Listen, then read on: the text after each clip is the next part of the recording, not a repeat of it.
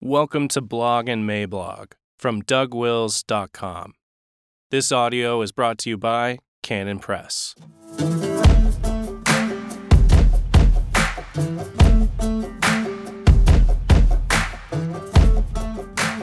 Seventeen reasons why responsible gun ownership is a practical necessity. Monday, August 12th, 2019, by Douglas Wilson.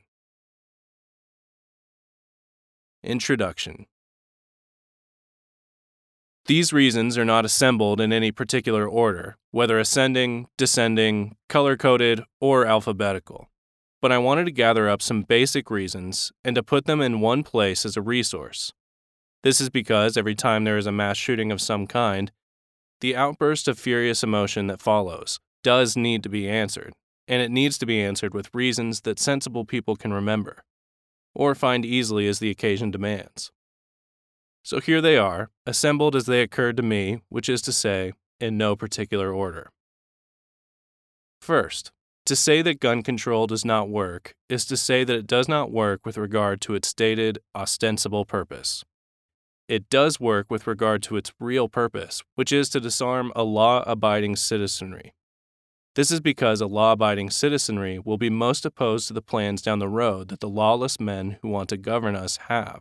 And so it is best, according to these lawless men, that we have no recourse to arms when we get to that point.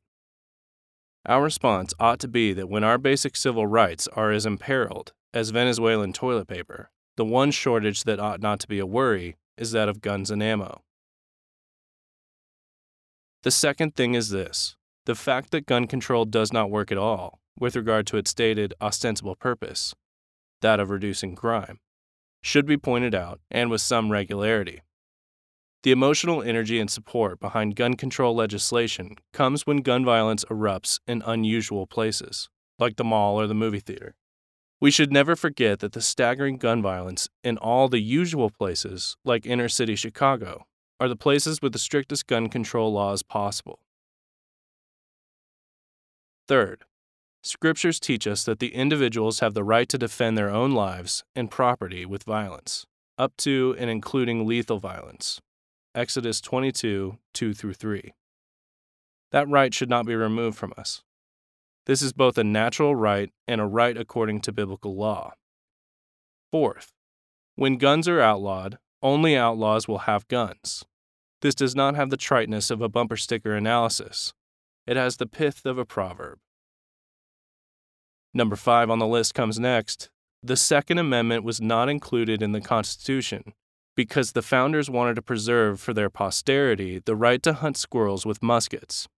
It was included because they wanted the population to have the resources available for a well regulated militia. Now, this militia was for coordinated military defense, whether from outside invaders, indigenous hostiles on the frontier, or tyranny from the Johnnies in Washington. This means that assault weapons need to be part of the mix. If someone replies that modern weaponry was not in view, it should be noted that modern form of militia were not in view either. They were not talking about a National Guard that could be called up by George III. Sixth, but surely the response comes this cannot be meant to include high tech weaponry, like shoulder mounted surface to air missiles. Well, sure it does. How else would we shoot down their surveillance drones? Seventh, one of the things that characterizes the most vocal advocates of gun control, at least in recent years, is their sheer hatred of those who oppose them on the subject, and their sheer lust for power, reserving to themselves the right to regulate the minutest details of our lives. I would suggest that it is a very bad idea to grant that much power to people who hate regular folks that much. 8. Advocates of gun control routinely display a vast ignorance of guns, and people who don't know what they are talking about shouldn't be allowed to regulate anything. When cartoonists show a revolver ejecting a cartridge, or if a weapon is characterized as a military style assault weapon, simply because it is black and scary looking, this is ignorance on parade. My ninth reason is that gun free zones should actually have another name, which would be soft targets.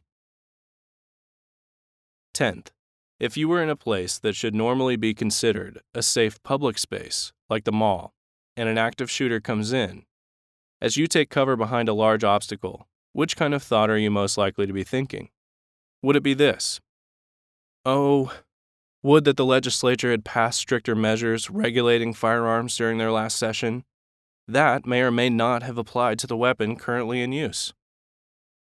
Or would it be this? Oh, would that I had brought my pistol with me. Be honest now. 11th.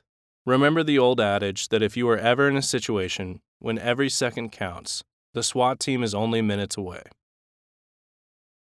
12th.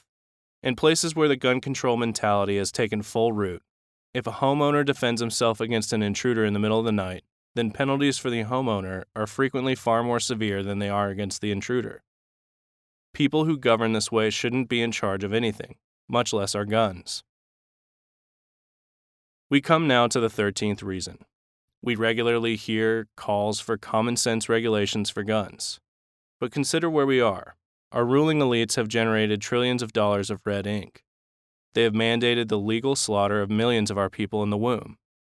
They say that sodomy is now marriage. If someone in public life ventures the view that little boys not be allowed to decide that they want to be little girls, the person advancing that common sense view is dealt with savagely. We should therefore address them thusly. The long and short of it is that we have been watching you govern for the last 50 years or so. And frankly, we don't believe anymore that you have the slightest grasp of what common sense is. You ruling elites have been commonsensical about virtually nothing. Why should we trust you with this one when you have been untrustworthy with regard to virtually everything else? 14th, there is a profound theological problem that is evident in this debate. The tendency of sinners is to always blame surroundings and stuff. If the stuff is inanimate and cannot defend itself, so much the better. The addict blames the cocaine, the drunkard blames the alcohol. The thief blames the property that tempted him, but we must not blame the stuff and acknowledge that the real problem is elsewhere. Blaming the guns is facile and simple minded. Gun violence is an area where blame shifting and excuse making is common, but it doesn't wash. 15th. The real cause of murder is the sinful heart of man. Jesus says that gross sin like murder comes out of the heart.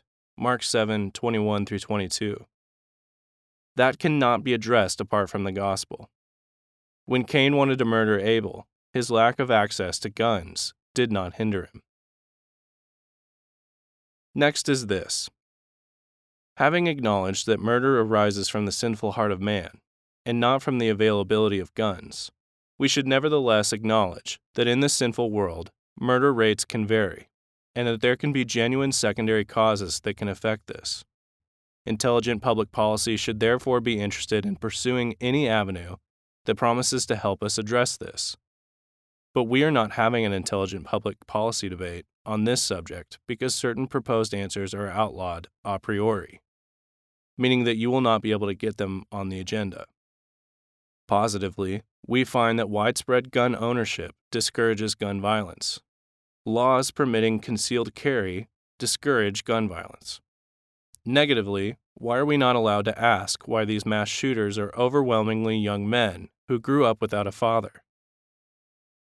Perhaps it is the case that a strong male presence in the home is not an instance of toxic masculinity, but it is rather the thing that prevents toxic masculinity. And why are we not permitted to ask what prescription drugs the shooters were on? Why is no one interested in how many of these shooters were pot smokers? And last, I am pretty ardent in my views on gun ownership. I am even willing to extend the right to gun ownership to some prisoners and felons. I particularly have in mind anyone who is about to testify against the Clintons.